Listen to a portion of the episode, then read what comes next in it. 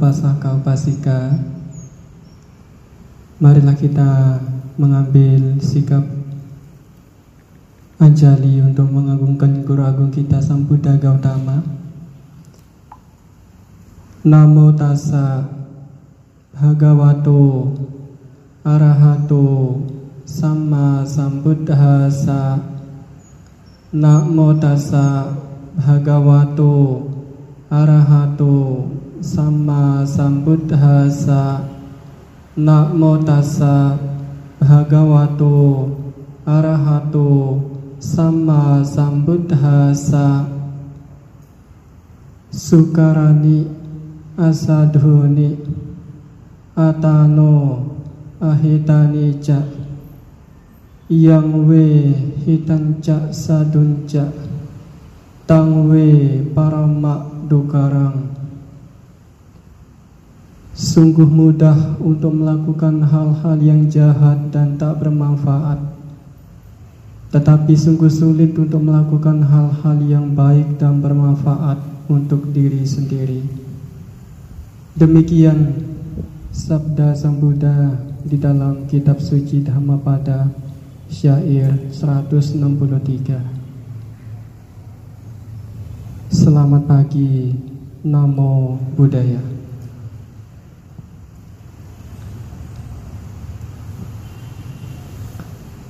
Ibu Bapak Upasaka Upasika yang saya hormati.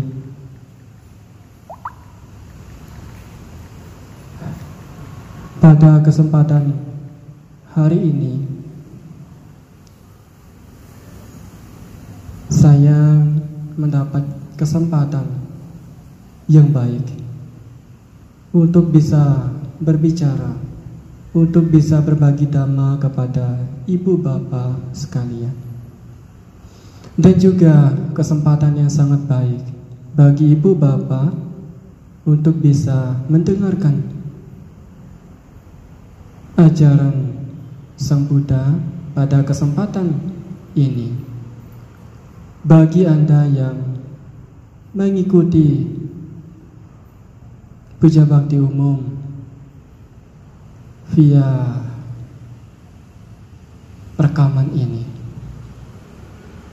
Oleh karena itu, berbahagialah bagi Bapak Ibu yang bisa mengikuti. Karena tidak setiap orang, tidak setiap umat Buddha punya kesempatan. Oleh karena itu, syukurilah kesempatan ini dengan cara bagaimana?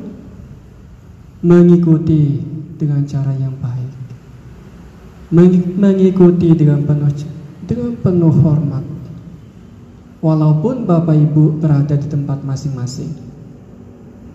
Pada hari ini saya akan berbicara mengenai tentang sahabat masa depan. Sahabat masa depan. Ibu bapak seperti yang kita ketahui, kita menjalani hidup membutuhkan seorang sahabat. Tidak ada yang mau menjalani hidup sendirian. Apalagi Bapak Ibu yang memilih sebagai berumah tangga, upasaka upasika, memilih untuk berkeluarga. Di rumah itu, sahabat terdekat adalah pasangan Anda Kemudian di kehidupan secara umum, sahabat Anda adalah kawan-kawan Anda. Sahabat tentu adalah sahabat yang baik. Sahabat sejati yang diajarkan oleh Sang Buddha. Karena sahabat juga bisa mempengaruhi kehidupan kita. Sahabat yang baik akan mempengaruhi kehidupan yang baik. Kalau sahabat yang tidak baik tentu akan menjatuhkan ke kehidupan yang tidak baik. Oleh karena itu sepantasnya selayaknya sebagai umat Buddha memilih sahabat yang baik. Baik dalam kehidupan ini maupun di kehidupan yang akan datang. Dan yang akan lebih saya banyak saya bahas adalah sahabat yang akan datang. Dalam hal ini adalah perbuatan. Ibu bapak upasaka dan upasika di dalam salah satu suta di dalam Samyutta Nikaya Sang Buddha membabarkan memberikan penjelasan mengenai tentang mita suta atau sahabat suta. Suta tentang sahabat. Ada empat pertanyaan. Yang pertama adalah siapakah sahabat seseorang dalam perjalanan? Jawabannya adalah rombongan perjalanan adalah sahabat ketika seseorang dalam perjalanan. Sebagai contoh, tadi Bapak Ibu ketika berjalan dari daerah Pelawit sana, dari Wihara Damasuka sana, mengunjungi Wihara Jakarta Damacaka Jaya bersama rombongan. Karena ini lebih dari satu orang, lebih dari dua orang adalah rombongan. Setia menemani, setia bersama, sampai selamat pada tujuan. Ini adalah sahabat dalam rombongan, sahabat dalam perjalanan. Apa pun yang terjadi di tengah perjalanan, itu Anda akan setia bersama rombongan. Ketika satu istirahat, semua akan istirahat. Ketika semua berjalan, semua akan berjalan. Itu adalah sahabat. Ketika dalam perjalanan. Yang kedua adalah siapakah sahabat seseorang ketika dalam rumah sendiri? Jawabannya adalah ibu adalah sahabat dalam rumah sendiri. Sudah pasti semua orang punya ibu Kecuali anda seorang beta atau seorang makhluk surgawi di alam surga Karena anda lahir secara spontan Manusia punya ibu Baik yang masih hidup maupun yang sudah meninggal Seorang ibu juga dikatakan, dikatakan sebagai dewi dalam keluarga Brahmana dalam keluarga. Karena apa? Ingat, cinta kasih ibu itu luar biasa. Sehingga dalam sebuah syair lagu dikatakan kasih ibu kepada beta tak terhingga sepanjang masa. Mulai dari dalam kandungan kurang lebih 9 bulan 10 hari. Ibu kita mengandung kita dibawa ke mana-mana. Ketika dilahirkan dirawat, dikasih makan dengan penuh cinta kasih. Ketika sudah besar, waktunya berjalan, kita diajarkan berjalan. Kita dimasukkan ke sekolah-sekolah. Ketika waktunya untuk menikah, Anda dinikahkan, dipilihkan pasangan yang terbaik. Itulah seorang ibu.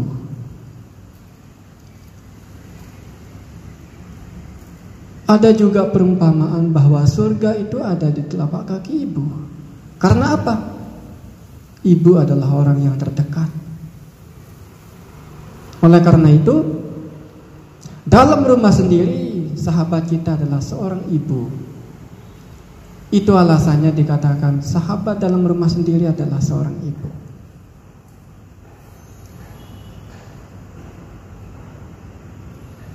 Ketika di dunia binatang juga kita bisa melihat cinta kasih dari seorang ibu.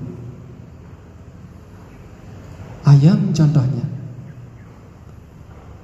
Ketika ayam jantan hanya sebagai pengondisi ketika sudah waktunya bertelur ayam betina menelurkan telurnya kemudian yang bertugas untuk mengarami telur itu adalah seorang ibu. ketika sudah menetas, sudah menjadi anak ayam, juga yang pelihara adalah seorang ibu. Kemudian kita bisa melihat manusia. Seorang ibu itu tam, tanpa apa mampu menghidupi anak-anaknya tanpa seorang ayah. Tapi kebanyakan orang kalau seorang ayah ditinggal pergi oleh seorang ibu tidak mampu mengurusi anak-anaknya akan menikah lagi, menikah lagi dan menikah lagi. Tapi banyak kisah seorang ibu mampu menghidupi banyak anak-anaknya tanpa seorang ayah. Kemudian pertanyaan yang ketiga adalah Siapakah sahabat seseorang ketika dibutuhkan? Seorang kawan adalah sahabat ketika kita membutuhkan. Ketika Bapak Ibu pernah mengalami kesusahan, pernah mengalami suatu hal yang membutuhkan orang lain, Kemudian ada orang yang membantu, menolong ibu bapak.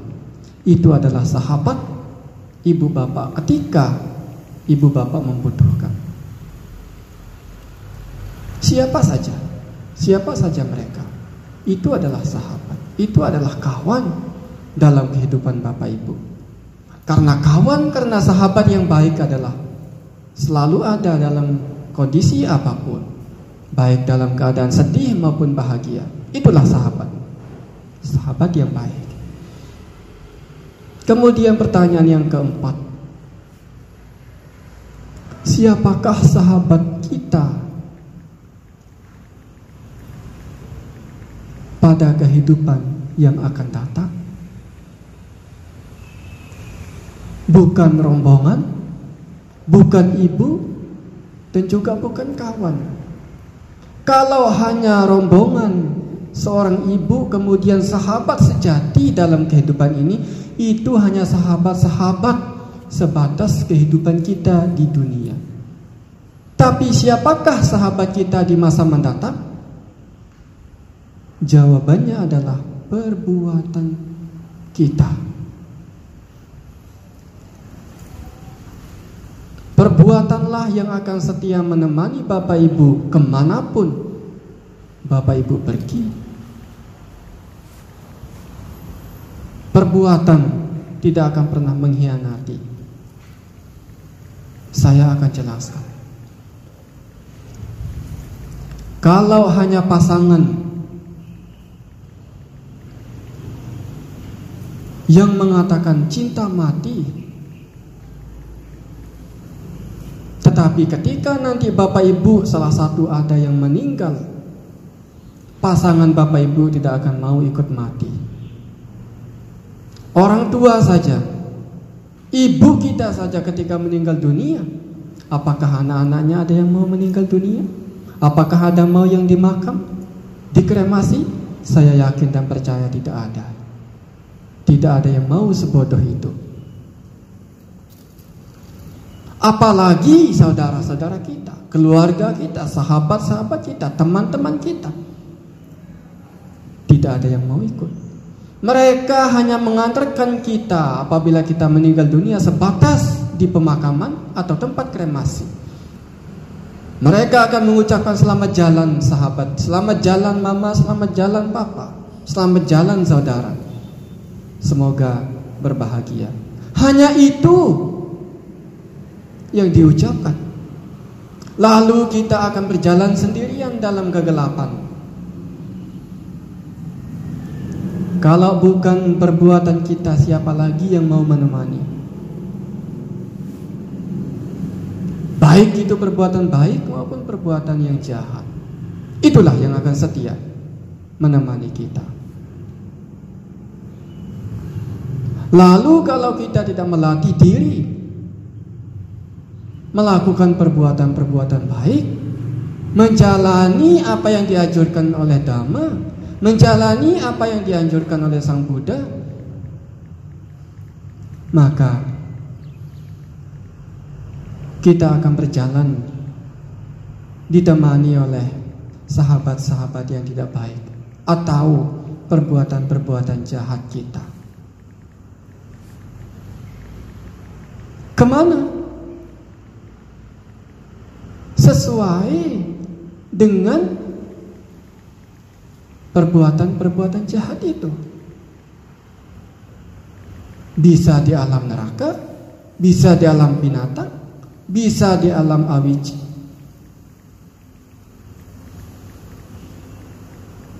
Karena apa? Sahabat kita yang menemani itu kurang baik atau perbuatan kita.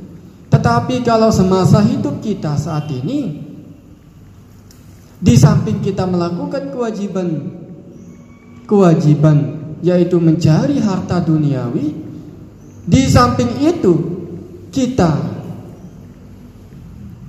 menyempatkan waktu untuk mengumpulkan sahabat-sahabat yang baik atau perbuatan-perbuatan yang baik, maka ketika di masa mendatang kita akan berbahagia dengan sahabat-sahabat kita.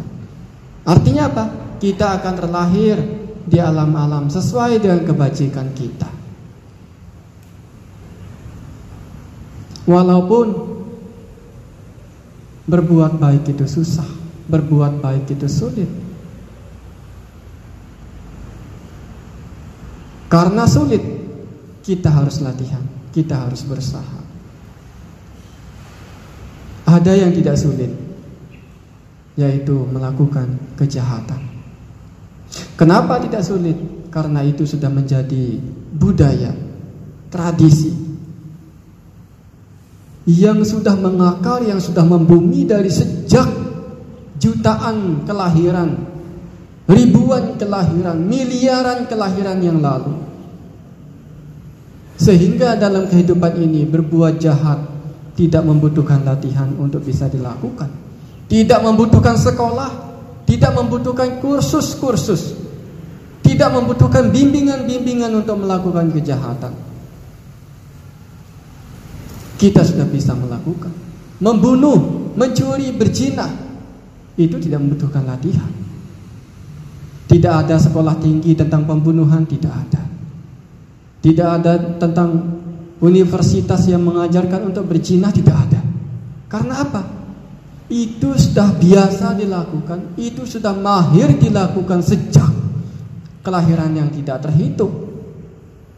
Sehingga dalam kehidupan ini Bapak Ibu, orang banyak sudah ahli melakukan itu.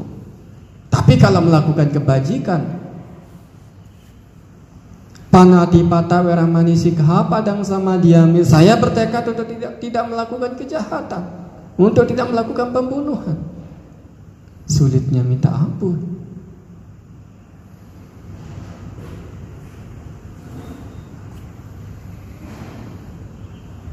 Oleh karena itu, oleh karena sulit, oleh karena tidak mudah, kita harus latihan. Jangan diabaikan. Sesibuk-sibuk apa pun Bapak Ibu harus meluangkan waktu untuk melatih batin menjadi baik. Karena nanti setelah kita meninggal dunia tidak ada kata sibuk. Tidak ada kata tawaran bagi perbuatan jahat kita untuk sebagai sebab kita terlahir di alam-alam menderita.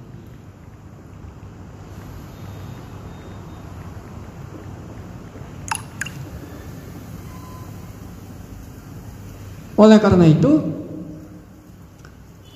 dalam hidup kita juga semuanya membutuhkan latihan. Ketika Bapak Ibu baru pertama lahir, Bapak Ibu dilatih dilatih makan, dilatih berbicara, dilatih untuk berjalan, dilatih untuk membaca, menghitung, menulis sehingga Bapak Ibu menjadi mahir, sehingga Bapak Ibu bisa seperti saat ini. Kalau tidak dilatih, saya yakin dan percaya Bapak Ibu akan menjadi orang yang bodoh. Tak ubahnya seperti binatang.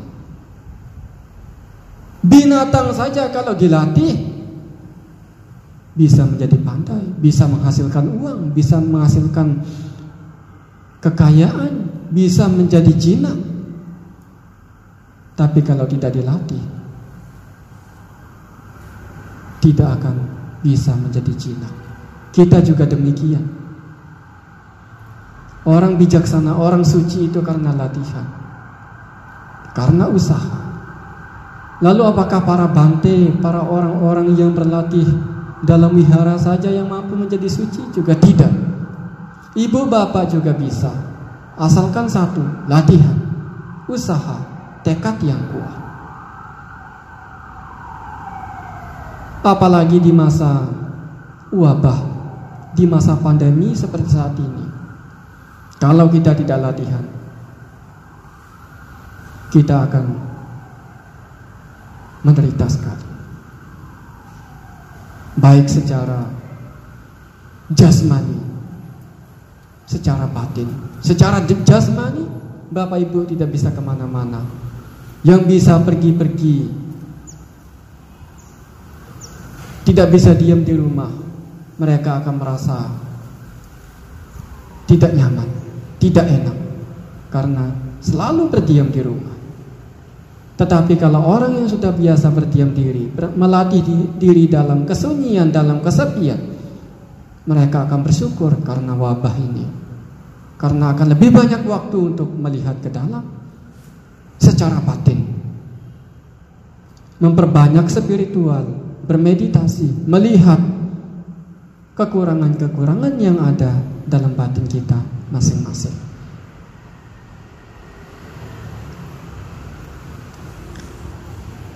Sebagai umat Buddha, kita mengenal perbuatan baik dan perbuatan yang tidak baik. Perbuatan baik dalam bahasa Pali yaitu kusala dan perbuatan yang tidak baik adalah aku salah. Nah, perbuatan baik maupun perbuatan buruk ini yang akan menjadi sahabat yang saya katakan sebagai sahabat di masa mendatang. Di masa mendatang ini artinya ketika kita meninggal dunia. Tidak hanya pada masa kehidupan, tetapi juga sahabat di masa mendatang sangat-sangat kita butuhkan.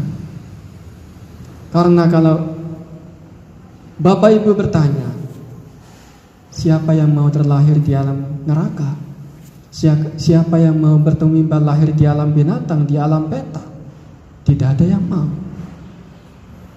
Ketika Bapak Ibu bertanya,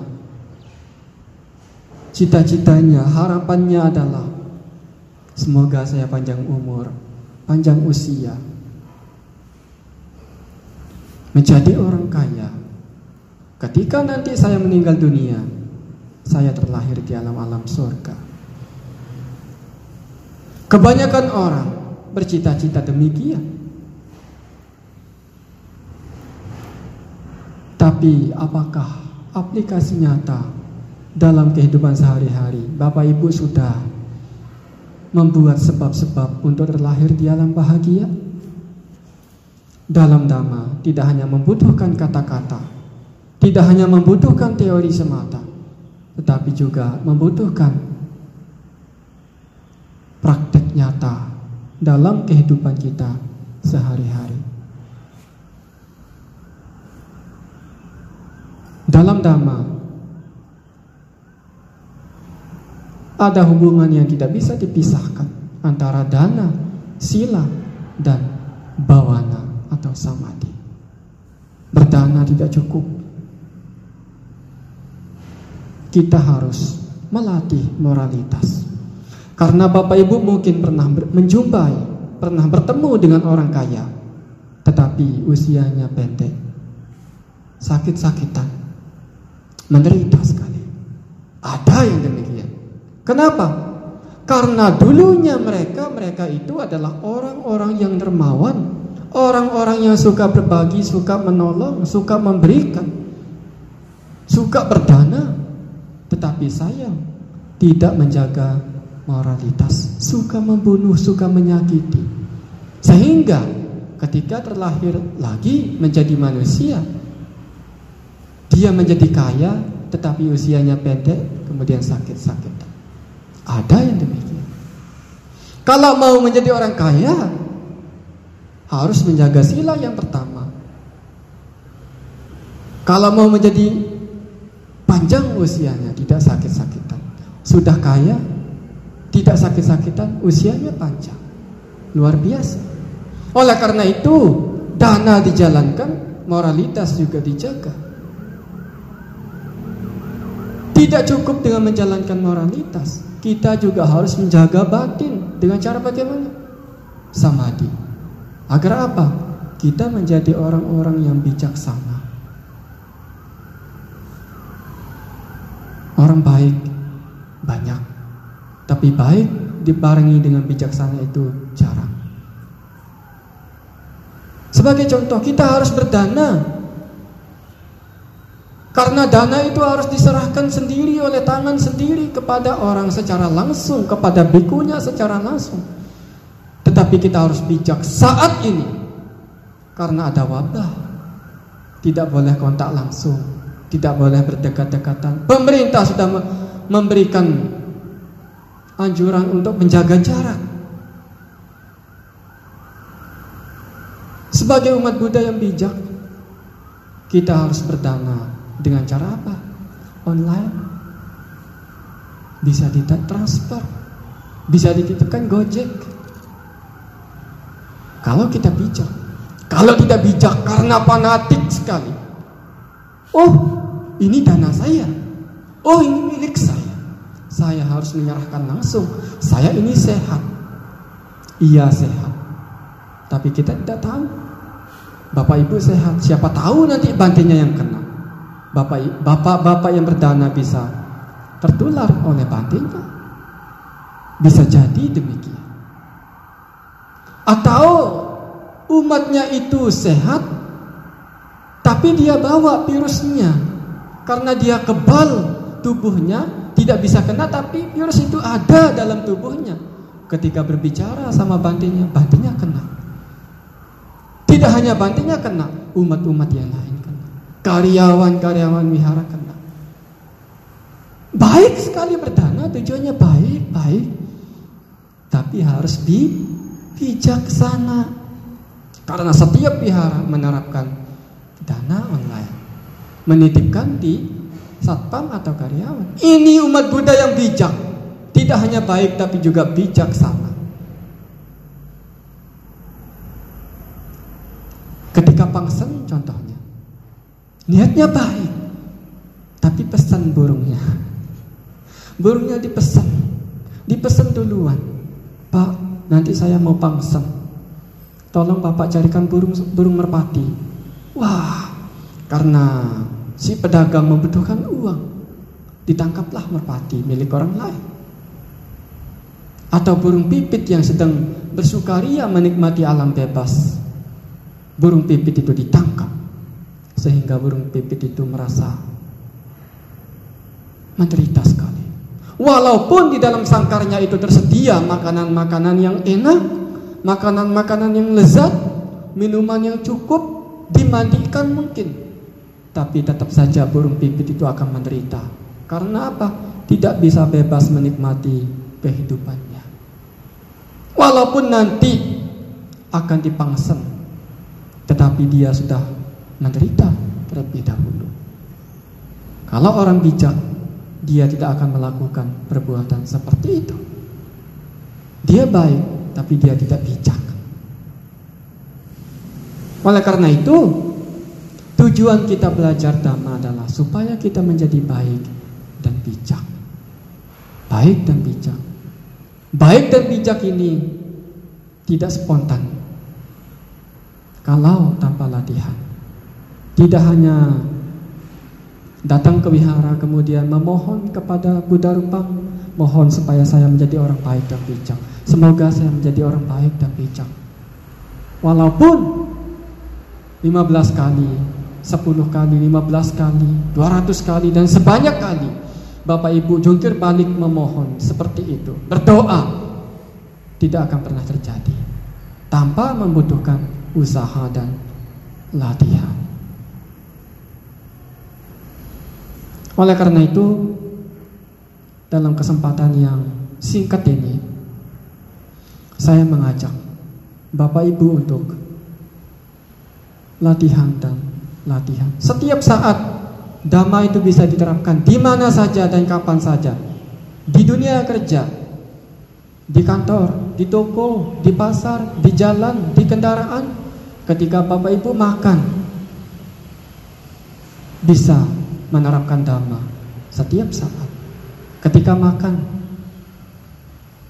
Bapak Ibu makan dengan penuh perhatian.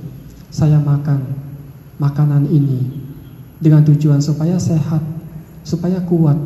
Nanti kalau saya sehat, saya kuat, bisa beraktivitas, bisa melakukan kebajikan lagi. Di sana Bapak Ibu bisa mengikis keserakahan. Karena kalau kita makan dengan penuh perhatian, makan dengan penuh makna, kita akan makan secukupnya. Tapi kalau orang yang tidak merenungkan, apalagi makan yang enak-enak, daging babi, daging-daging, wah, auja, auja, auja, auja, enak-enak sekali. Ketika di jalan, macet, nikmati dengan cara bagaimana? Melatih perhatian, bersabar. bersabar. Kemudian, ketika menemukan orang-orang yang membutuhkan bantuan seperti pengemis, pengamen, bisa berbuat baik. Di kantor, Bapak, Bapak Ibu juga bisa mempraktekkan dhamma, bisa menjaga ucapan, bisa menjaga pikiran, bisa menjaga tindakan. Menjadi orang yang ramah, menjadi orang yang peduli itu juga merupakan praktek dhamma. Nah, dhamma inilah yang akan menjadi pedoman dalam hidup kita untuk latihan, latihan dan latihan. Latihan menjadi orang baik dan bijak sehingga nanti akan menjadi sahabat di masa mendatang. Sebagai penutup, dhamma sering diumpamakan sebagai rakit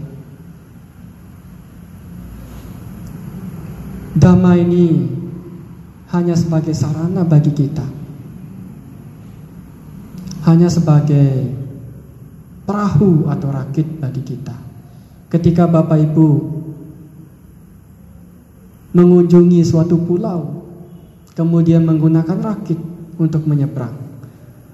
Ketika sudah sampai pada pulau itu, rakit tidak akan dibawa masuk ke dalam pulau tentu rakit akan ditinggalkan di, di tepi pantai. Karena kalau dibawa, rakit itu akan menjadi beban bagi kita. Begitu juga dengan dhamma. Dhamma hanya sebagai sarana, hanya sebagai rakit. Nanti kalau kita sudah sampai kepada tujuan sebagai umat Buddha, yaitu kebebasan, dhamma ini akan kita tinggalkan. Kebaikan dan keburukan itu akan kita tinggalkan. Karena kalau kita sudah mencapai kebebasan, kebaikan dan keburukan serta dhamma itu kita tidak membutuhkan lagi karena kita sudah mencapai kebebasan. Kita sudah mencapai tujuan.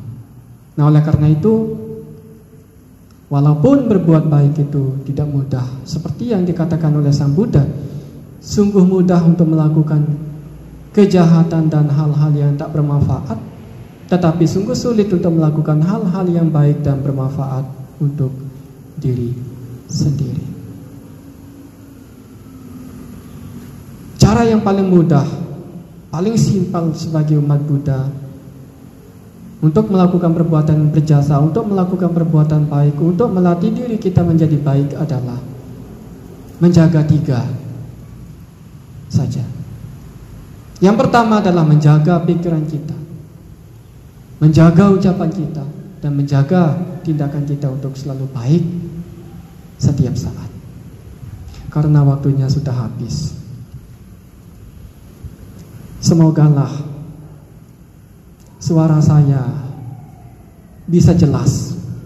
Karena maklum suara saya kurang jelas. Tetapi semogalah dapat didengar, dapat dipahami, dapat dimengerti oleh Bapak Ibu upasaka upasika. Sehingga apa yang saya sampaikan sedikit ini, singkat ini dapat dijadikan pedoman untuk menjadi orang-orang yang baik dan bijak. Sehingga nanti Bapak Ibu tidak menyesal ketika sudah tidak lagi menjalani hidup dalam kehidupan ini. Saya hanya bisa berbagi, berbagi kebaikan, berbagi dhamma, berbagi pedoman, karena saya tidak punya apa-apa. Karena saya tidak punya uang untuk saya bagikan kepada Bapak Ibu untuk membeli apa yang Bapak Ibu inginkan. Tetapi saya punya dhamma, saya punya pengertian kebaikan. Inilah yang mampu saya berikan kepada Bapak Ibu. Semogalah apa yang saya bagikan ini bermakna demi kehidupan yang baik dan bijak. Terima kasih. Semoga Bapak Ibu semuanya sehat di mana pun Anda berada. Semoga semuanya tetap semangat melakukan kebaikan. Sabe sata bahwantu sukitata. Semoga semua makhluk hidup berbahagia.